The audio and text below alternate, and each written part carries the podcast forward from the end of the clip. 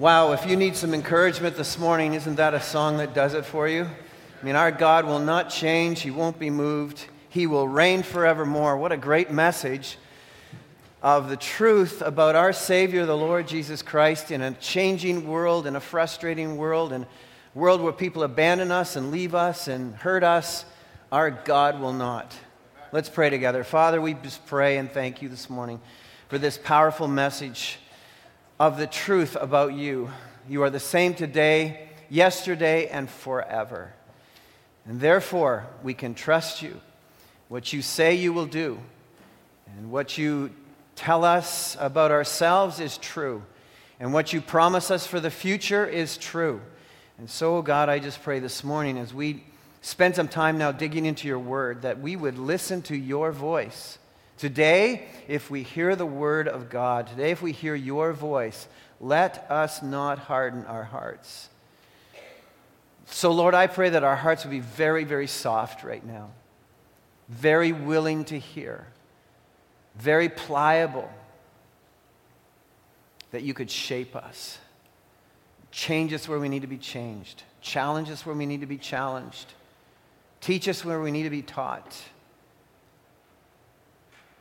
And help us, O oh God, to follow through on the great message of the gospel, I pray. In Jesus' name, amen. I want to say a little bit to you about compassion before we begin. And uh, I think it was six or seven years ago when our team, our leadership team, were talking about the fact that we really had not officially presented an endorsement of a child sponsorship ministry here at Calvary. And we knew that people were sponsoring here and there, but uh, some had approached us about um, wh- where, if we were to sponsor children, what, what would you advise? And we just really hadn't done the work. And so I set out to do uh, a re- very thorough investigation of child sponsorship ministry opportunities in Canada and looked at all that there was out there and um, was very thorough on uh, on, on the basis of certain criterion that were absolutely non negotiable for us.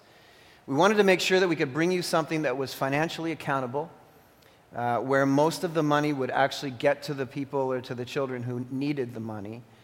Two, we wanted to make sure it was gospel centered. We wanted to make sure that not only are you feeding and clothing and sheltering people, but we, you were taking them to the message, the life transforming message of Jesus Christ.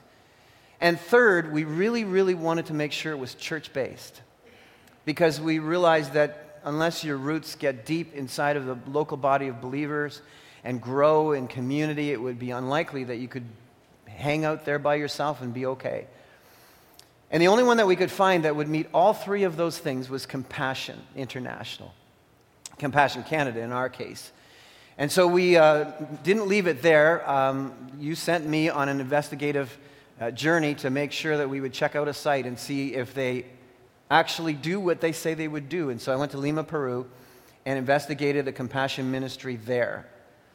And uh, Lynn and I went, and we, we discovered that not only were they doing what we had hoped they were doing, but they were beyond our expectations. You know, it's one thing when, when somebody meets your expectations, and that's a great thing. But when we got there and saw what was happening and what was happening in kids' lives and how church based it really was, and they were following through their organization, and they could, they could show you exactly what the children were about, their, their lives, and, and, and, had documented everything that had ever been done. It was, it's unbelievable. It really, truly is an unbelievable ministry. And you know, I don't get up here and gush a lot, but I gush about compassion because it really is a tremendous, tremendous ministry. How many, are, how many sponsor kids uh, in here? All right, there's lots of room for more sponsorship. Uh, uh, we're really excited. We, we got our little guy, Abel Yabel, about six years ago. Uh, we picked him because of his name. He was cute too, but his name, Abel Yabel, thought, you know what, that's easy to remember to pray for. Abel Yabel, it kind of rhymes. And so we have our little guy, and he started out at four, and now he's 10. And, and uh, I'd like to meet him someday. I, I certainly will someday, either here or in heaven, but I'd like to meet him here. And, um, and so we just encourage you. And, and actually, Deacon Nick Wagner was sharing with us uh, Thursday night. Um, he, he spent a couple of years in Uganda with Campus for Christ, probably called Life Ministries there, uh, but you know it as Campus for Christ. And, um, he, he was mentioning that uh, among the first kids in university to step forward in terms of, of passionate about evangelism on their campus are alumni from the Compassion ministry themselves. Kids who'd been sponsored, raised in the church, knew about Jesus Christ, knew how valuable Christ was, and how much it changed their, how much He changed their lives, and they'd step forward as uh, key leaders to, to uh, advance the cause of Christ in campuses. And this is what this is about. And so I just want to throw my two cents worth in and say it, it really matters um, to change a, a life. And, uh, and it's so simple to do to, uh, to sponsor some kids. So, so I really want to encourage you to do that. Um, we have about 185 sponsor, sponsored kids out of Calvary. We've had higher than that at one point. I like to get it back to our high watermark. I think it was 240 at one time. So we've slipped down. So let's, let's adopt some kids. It, it, it will change their lives. Christ will change their lives, obviously. But uh, there's two spiritual, there's two poverties physical poverty and spiritual poverty. And uh, we can make a difference. So let's do that. So that's my mini sermon. And now we have a larger sermon. Hebrews chapter 3. Um, one of the fatal approaches, or a fatal approach to, our, to Christianity, and, and you know we've been talking to you about the, in the, in the sermon of Hebrews, it is a, a call to the church to, um, to wake up because some are slipping away or falling away or considering falling away and leaving their faith, leaving Christ. And so the, the whole of the whole of the book of Hebrews is that one sermon with that one message. And, and Hebrews chapter 3 is a powerful, powerful call uh, on, on our lives. And as I was thinking uh, about this particular uh, section of Scripture, it occurred to me that, that one, of the, one of the fatal, uh, I think, fatal mistakes or fatal approaches to Christianity is to treat it as the same way that you treat your citizenship in Canada. Now, I know that as you look through the scriptures, you see many times where our faith, where Christianity is compared to our citizenship. Like our citizenship is in heaven, and, and we're ambassadors of Christ. And, and so there's all that kind of uh, words that we understand and, and acknowledge. But, but the whole idea of citizenship, I don't know about yours, but mine, I, I my parents. Uh, gave birth to me, and, and I got a birth certificate, and I, I became like a Canadian citizen because I was born here, and I don't really have to do anything about it. I just have to live and, and work, and, and uh, I'm a Canadian, and, and I'll be a Canadian. Uh, if I don't do anything about it, I'll be a Canadian uh, when I die. And, and, some people take their Christianity or their faith that way. They say, well, I, oh, I, I made that kind of a sort of a decision for Jesus uh, as a camp, or I can't remember what it was, my grandmother's place, or something like that and, and then they just uh, go into some sort of stage of dormancy or, or live any way they want and, and, and uh, eventually drift away. And, you know, you know we, we see the empty seats in, in, this, in this congregation. I mean, do you realize there used to be people sitting in some of the spots that are empty and they, they've just like drifted away? They're, they're nowhere with Jesus. Part of the issue here, of course, is that the starting line is not the finish line. In fact, it's, it's particularly important and critical that we understand that if we passively take our faith for granted, it's highly possible that at the end of it all, we might find out that we actually didn't have saving faith. That's the concern, the, the evident concern that was going on in this church at that time, and the concern that I have about our own church, about the fact that, that we see people drift away, fall away, and they don't come back. The decision for Christ that you may have made, uh, for it to take hold in your life, has to be a daily decision of, of taking that decision seriously. Uh, in theological terminology, we realize that the, the, the theology of salvation is a, a three pronged reality. We are saved, we are being saved, and we will be saved. And in order for the whole package deal of salvation to be true of your life and for you to end up in eternity with God forever, all three of those things have to be true of your life. You have to be saved, you have to be being saved, and you will be saved. There's no shortcut to this, there's no shortchanging any of that. It's crucial. And it's imp- imperative for, in two ways. I, I want to point out to you that there's so many people today who are, who are absolutely taking their faith for granted, their, their Christianity, their claim to know Jesus Christ for granted, and, and, and, and living lives of sinfulness and declaring when challenged, well, grace will take care of it. Grace is not a vaccination against the effects of sin. Grace is more like a, um, a suppressant to a taste for sin. So it's, it's incorrect to say that I came to know Christ or I made a decision for Christ and you're living in a completely sinful lifestyle all the time to, to, to, to suggest that grace will take care of it. But it's equally flawed thinking to embrace any idea or notion that you could be a person of true saving faith and ever lose your salvation. These two tensions or these two realities are held in tension in the book of Hebrews. Don't ever, ever, ever take your salvation for granted. But don't become insecure about true saving faith and God's promise to hold you and never let go of you. So I don't want to shake you out of either of those realities. I don't want to do anything different than the preacher has done here. I want to call on you from the heart to say, make certain you truly are of the faith.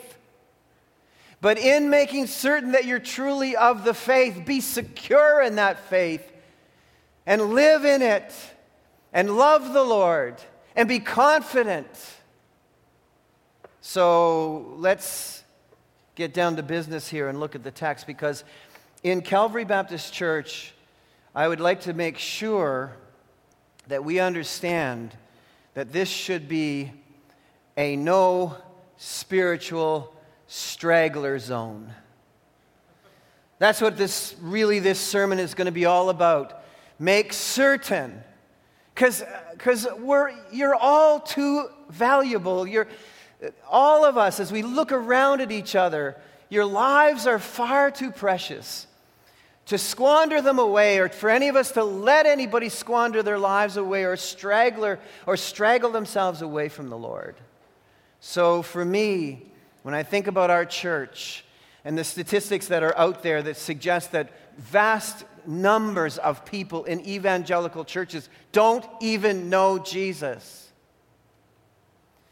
the brokenness of my heart is that that would not be so of one single person who ever hangs out at Calvary Baptist Church. That this would be a no spiritual straggler zone. I'm going to talk to you about what that looks like uh, from God's word here this morning. Hebrews chapter 3. Therefore, holy brothers who share in the heavenly calling. Now, can I stop just for a second? Do you see who this is addressed to? This is not addressed to, to classically lost people.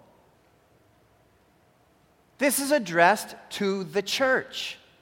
This is addressed to people who are identifying themselves, at least externally, as holy brothers and sisters.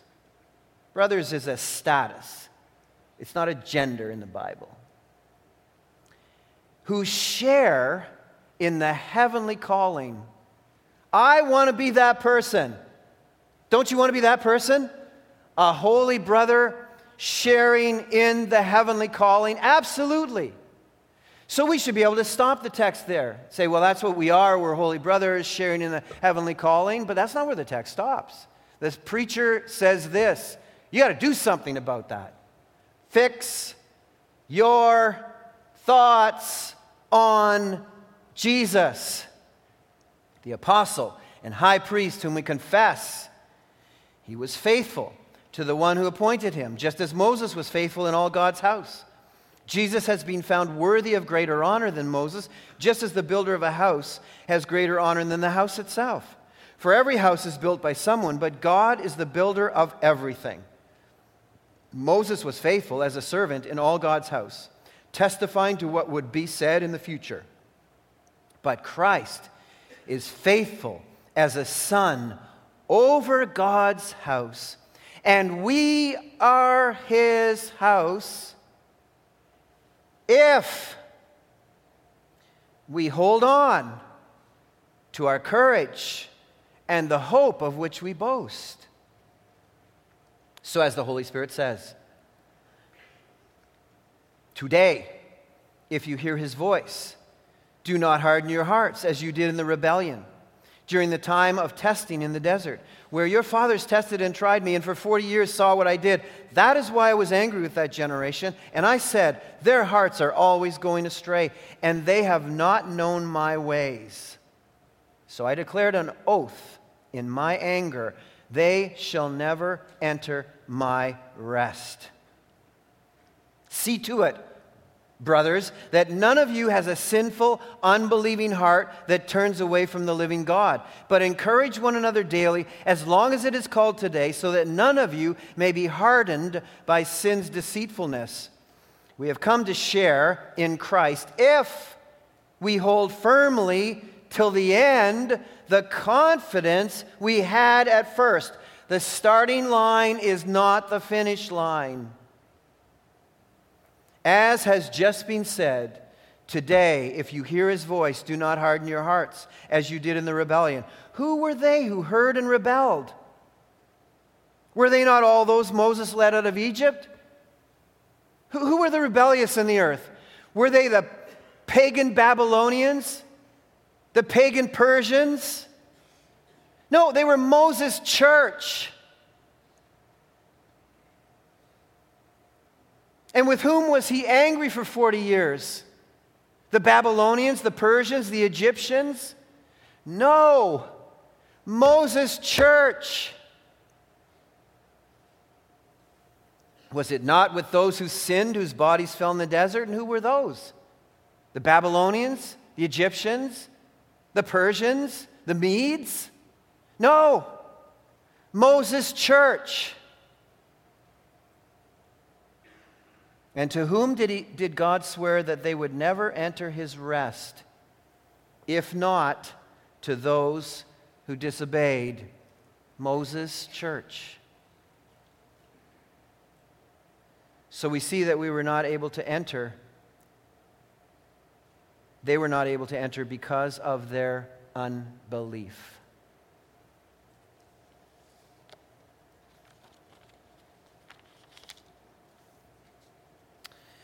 Let's, um, let's understand something from the beginning. It's, the word rest is mentioned many times in the Hebrew sermon. What is the rest of God? Many of us have sort of clung to that scripture text. Jesus said, Come unto me, all you who are heavy laden, burdened, and I will give you rest.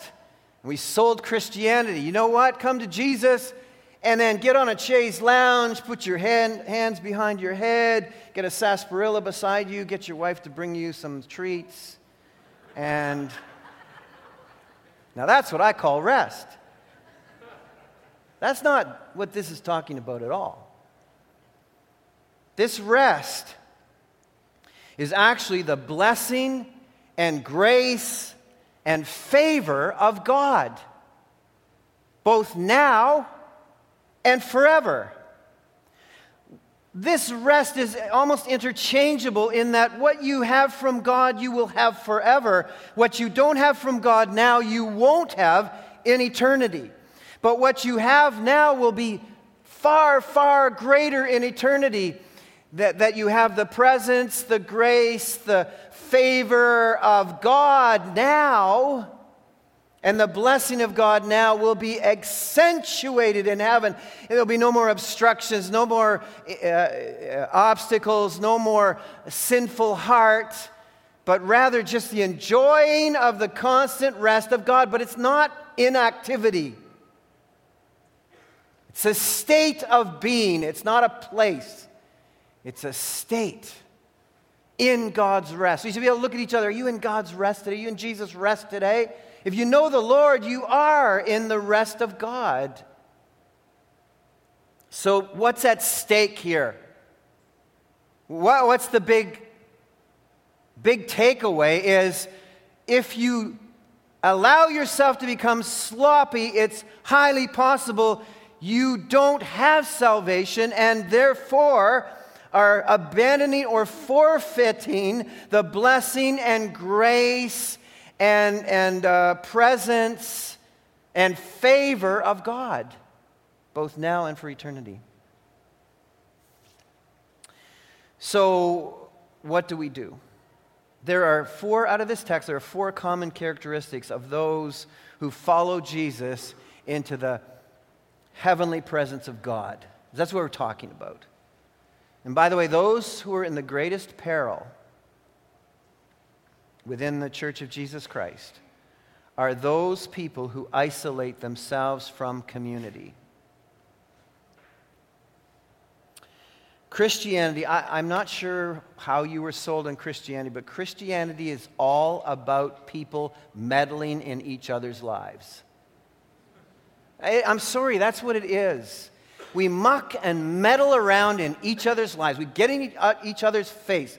We're in each other's grill. That's what Christianity has to be. It is. And we're going to see that as we continue on. because we leave no one behind.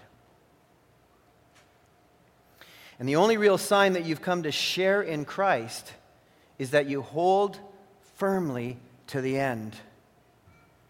And it requires all of us to help each other, to hang on and hang in when everything is pressing on you to go in the opposite direction. Today, you need me. Tomorrow, I'm going to need you. That's how it works. So, what do they do? First of all, they do this. Look at, look at what it says Fix your thoughts on Jesus. Verse 1 of chapter 3. They fix or focus, people who hang in there fix or focus their thinking on Jesus as the chief example of faithfulness. They let his way of life fully occupy their thinking all the time.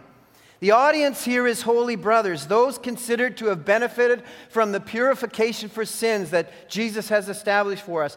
These are the ones, it says in the text, who are sharers in the heavenly calling. That means sharers in Christ. What that literally means is closest companions to Jesus. When you came to know Christ as your Savior and your Lord, you became His closest companion, and He became your closest companion. Jesus is thinking about you all the time, every day, every moment. Do you realize that? You are His closest companion. And the call here is to treat Him as your closest companion, to talk to Him, to fix your thinking on Him, to think on Jesus all the time. Fix all of your thoughts on Jesus. We are confessors. It says, it says at the end of that verse, whom we confess, Jesus, on whom we have confessed. We have confessed publicly our identity in Christ. And so for us, what this literally means is we think all the time about what, not what would Jesus do, so much as what did Jesus do? That's what we are about. Eh, eh, the, the ancients used to call it practicing the presence of Jesus in your life. Why? Well, the question's answered here.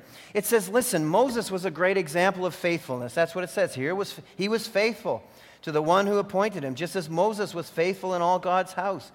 But Jesus, it says, in distinction to Mo- in contradistinction to Moses, Jesus has been found worthy of greater honor than Moses. Why? Because he's the builder of the house.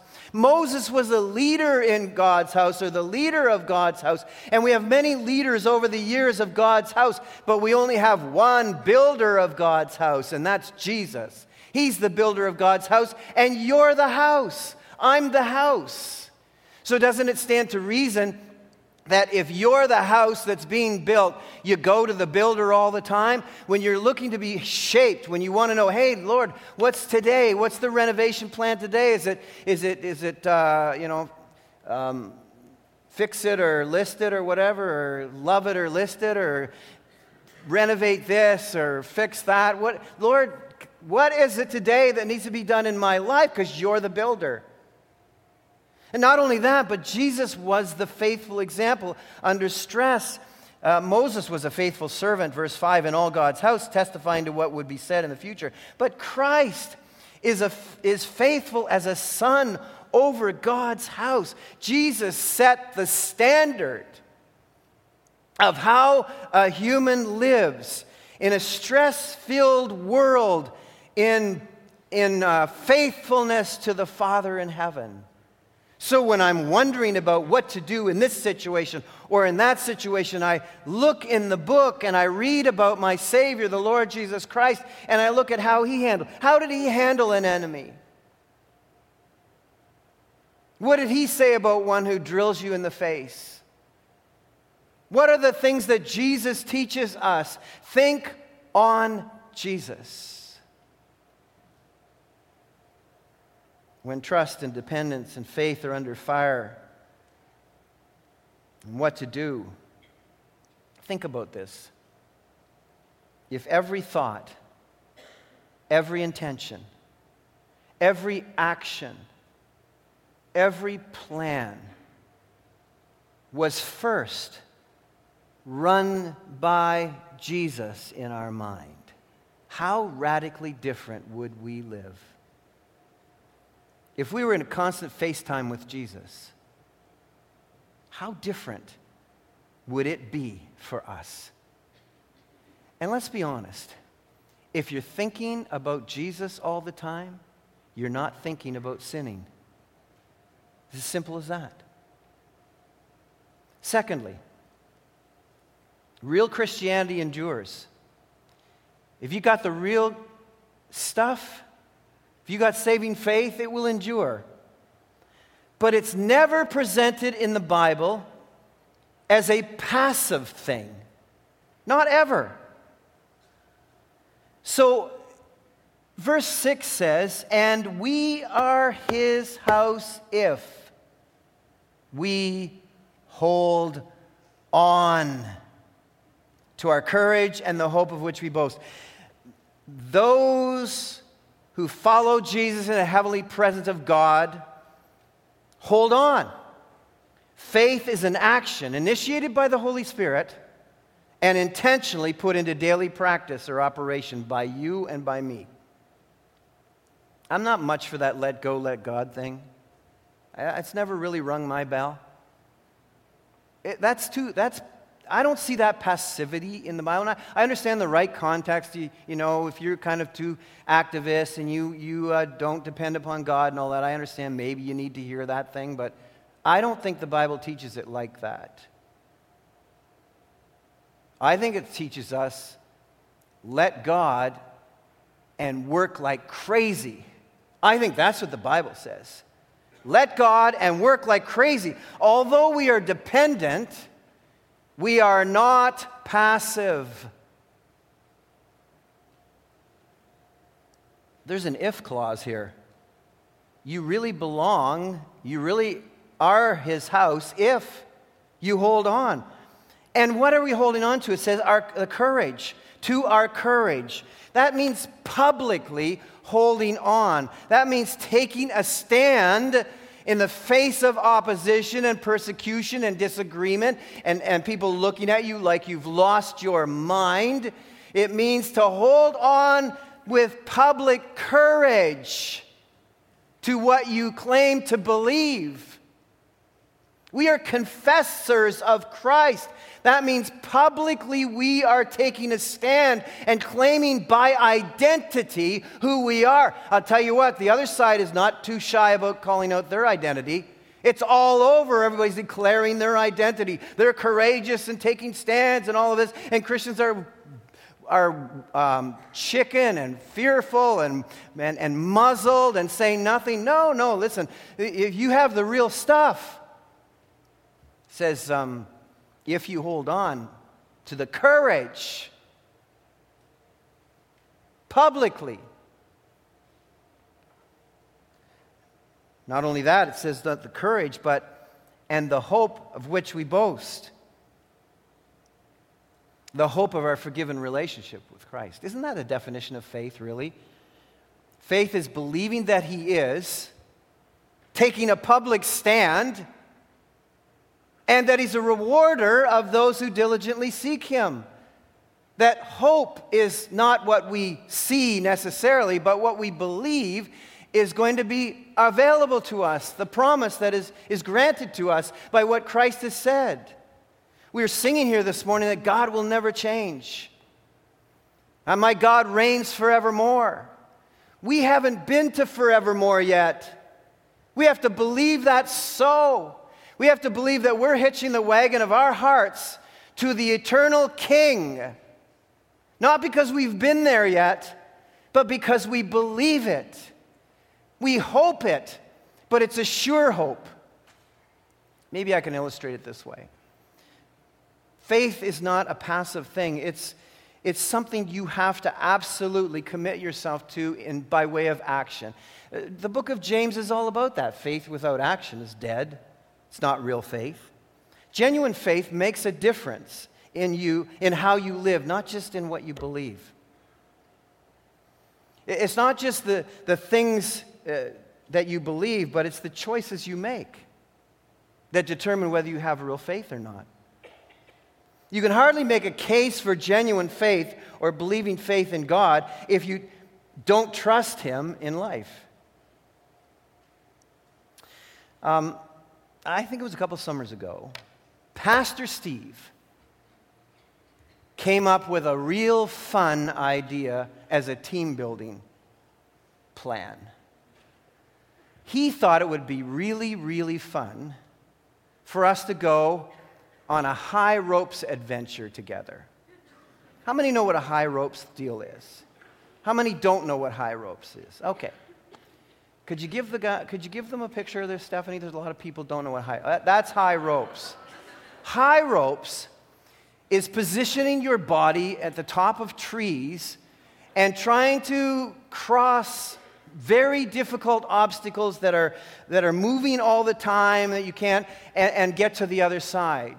And it's not just one, it's obstacle after obstacle after obstacle until you're exhausted while all the 20 year olds run by you. now, if you remember, Pastor Kelvin shared last week his great fear of death that he has overcome through Christ. There's a great fear I have that I have not yet overcome through Christ and that is the fear of heights. I, am like, I'm terrified right now.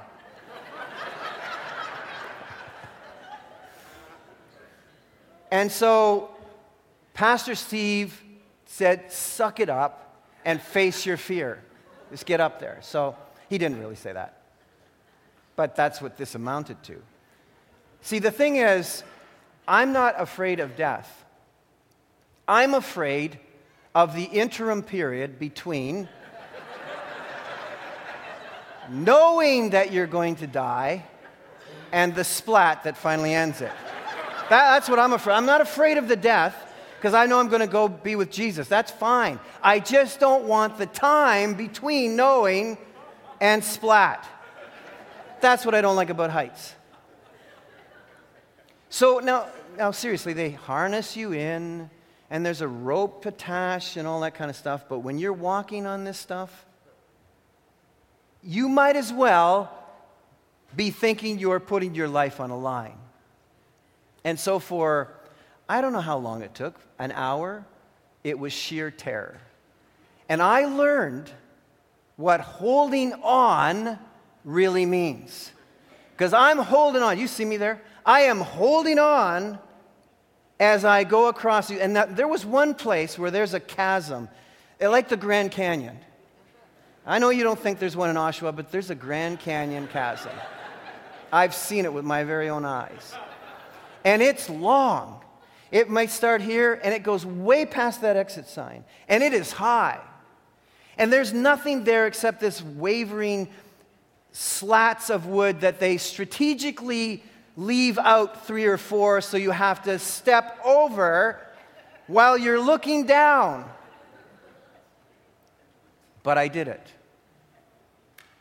No, no, no, no, no. No, this is not, thank you, Joel, but it's not an applause moment. I did it out of pride, not out of any other reason. There's no way the young guys were going to have one up on me. That's all. I would rather die. So, anyway, what, here's what I learned the only reason I was willing to go across that chasm is because I knew that I had a harness on that would prevent me from dying. I knew I couldn't fall. But I held on for dear life anyway. And I really think that's what faith is. Faith in God enables us to do things we would never do, face our fears, and move forward on the journey, not because we're not afraid, but because we know for certain, by faith, that Jesus won't let go of us. And so we hold on to him for dear life, even though he's holding on to us. And we go forward. That's what I learned in the high ropes. Pastor Steve, thank you. A moment of sheer terror, but yet a needed theological lesson for me. There's a third reason I notice here. By the way, if you, if you, aren't, if you aren't taking what you claim to believe and mobilizing it in your life, putting it into action in your life, exercising trust and faith in Christ, then you're really just a window shopper of Christianity. You're really just a tire kicker. You haven't bought in to who Christ is and how he shapes your life and depending on him and what it means so I keep moving forward in the text, and I come to the third here, and I notice in verse 7 it says, So as the Holy Spirit says, and that arrested my attention. Because I know this is Psalm 95 that he's quoting from. And I thought David wrote that. But wait a second. We get in a habit so often saying, well, Paul said this, and David said that, and Moses says this. This is a reminder from our awesome God hey, this is my book. I wrote this book. It's the Holy Spirit who says, this is not the preacher, not Paul, not David. The words to us this morning, in case we needed a reminder, are the Holy Spirit's words. If you have an ear to hear, hear what the Holy Spirit says to the church this morning. And here's what he says See to it, verse 12, that none of you has a sinful, unbelieving heart that turns away from the living God. Those who join Jesus in the presence of Almighty God forever see to it that sin is never allowed to move to unbelief which moves to hardness, which moves to rebellion. In verse 16, it says, They heard and they rebelled. They heard the words of God and they went the opposite direction and did what they wanted to.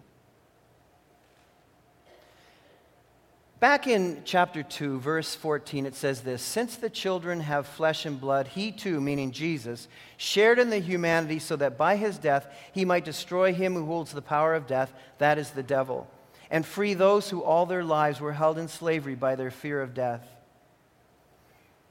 do we understand? I'm, I'm, I've had an, uh, I had an aha moment that was just really fresh a few weeks ago about what Jesus has done for us in terms of Satan's power over us. Maybe you already all know this, but I'm going to share it with you. Do, do we realize that our salvation, what Jesus has done for us, is he has defeated Satan's power over your life? It, it works this way. Um, the, the human peril, the human condition, goes back to the Garden of Eden. Basically, what happened is this um, Satan said to God in, in Satan's tactic, You may have made them, people, and uh, you, you may have created them, but they will never worship you, and you will never love them because I have taken them away to sin.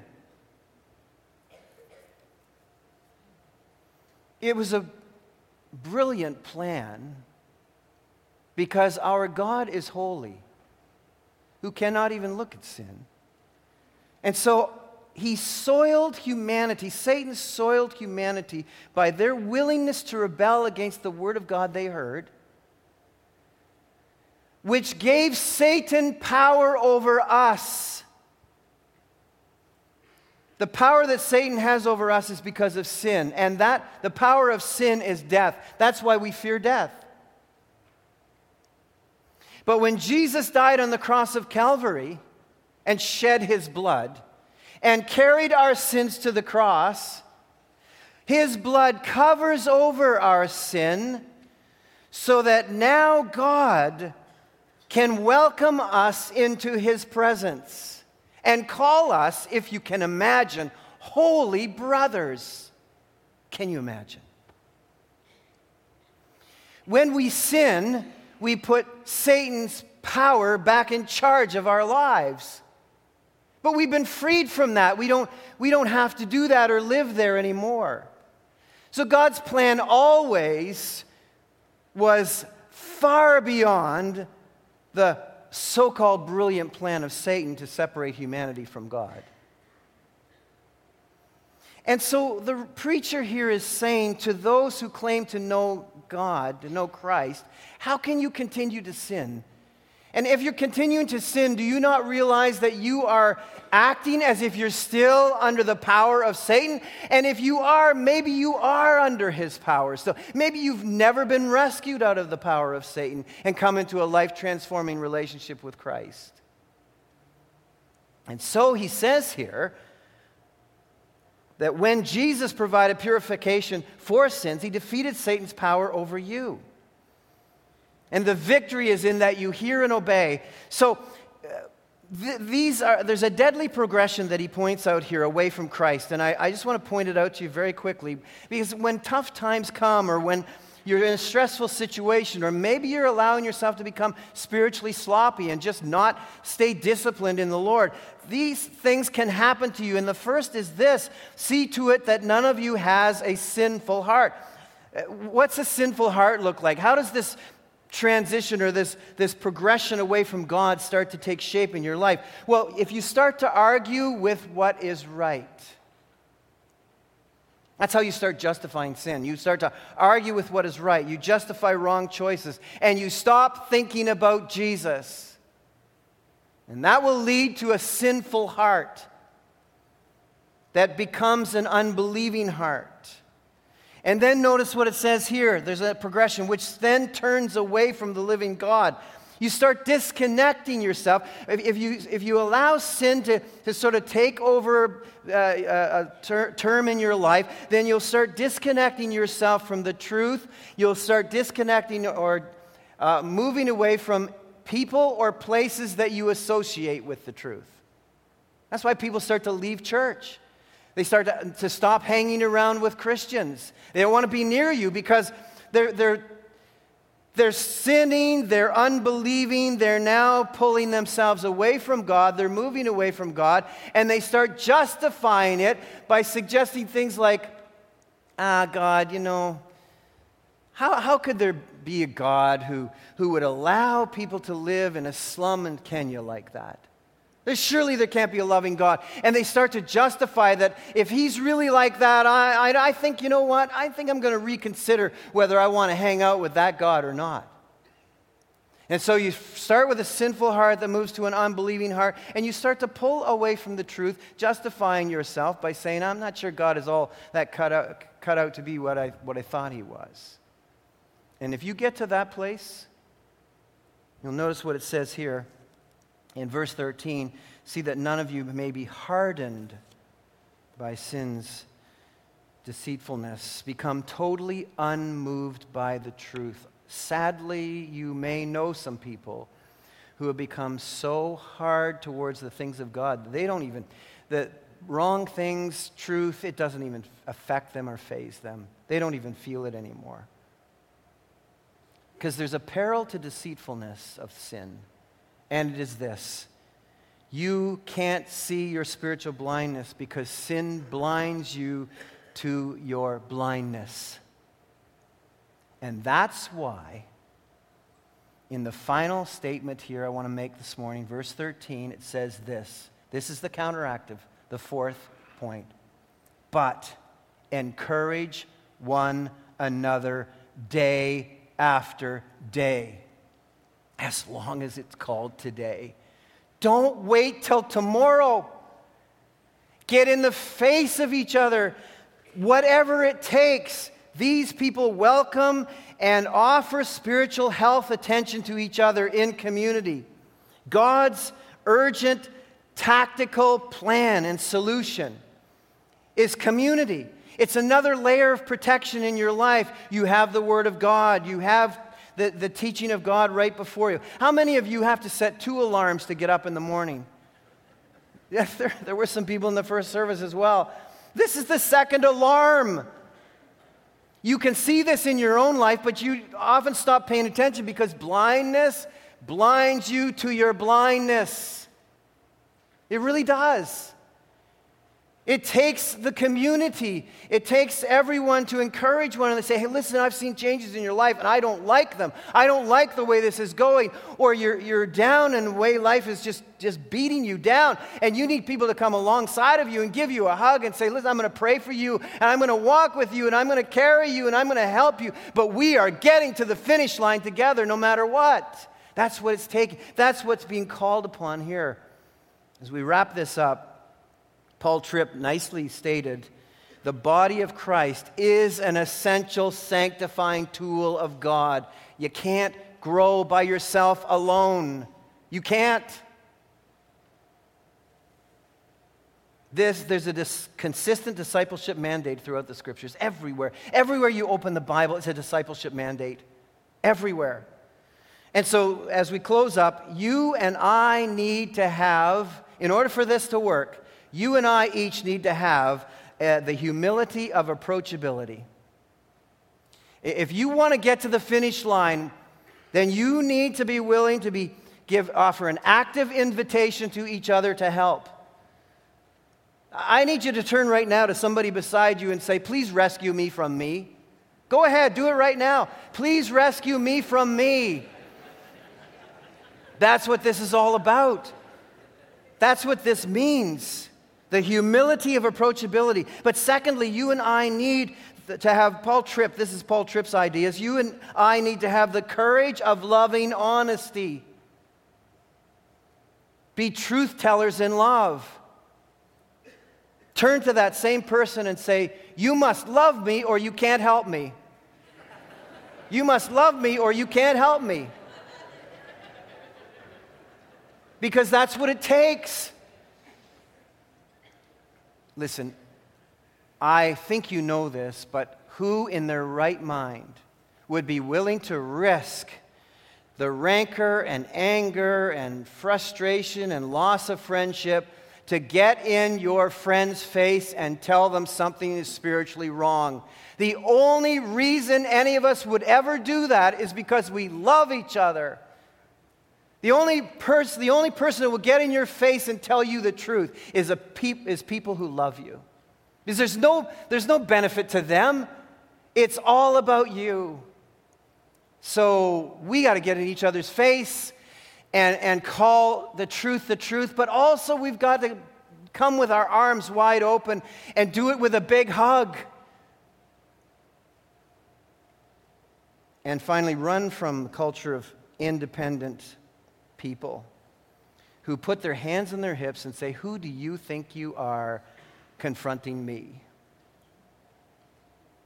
I don't like the chances for anyone like that making it to the finish line. I'm serious, I don't.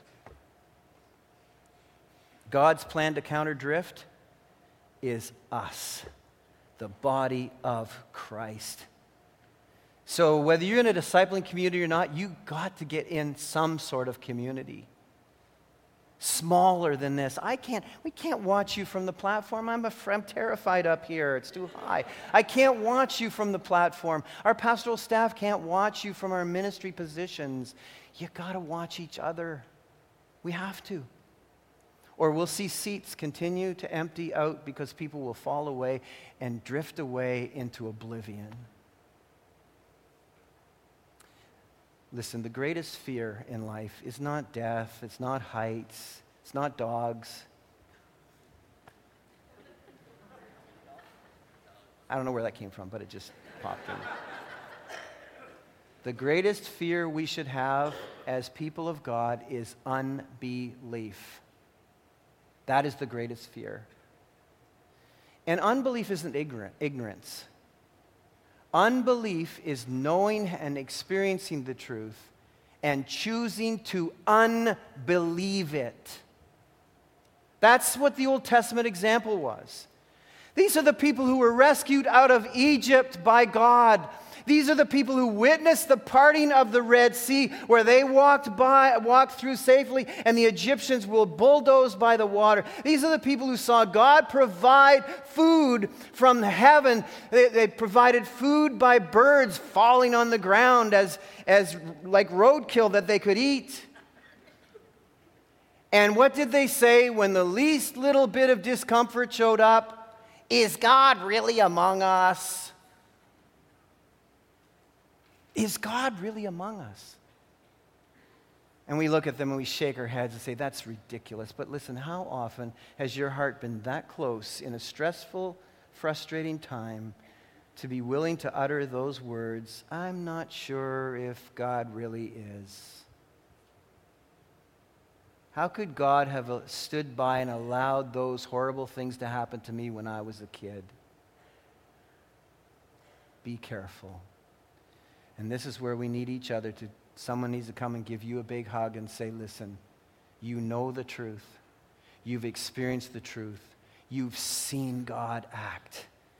Don't unbelieve ever."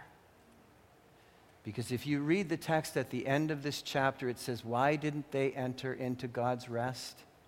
It was because of unbelief. That's the great fear.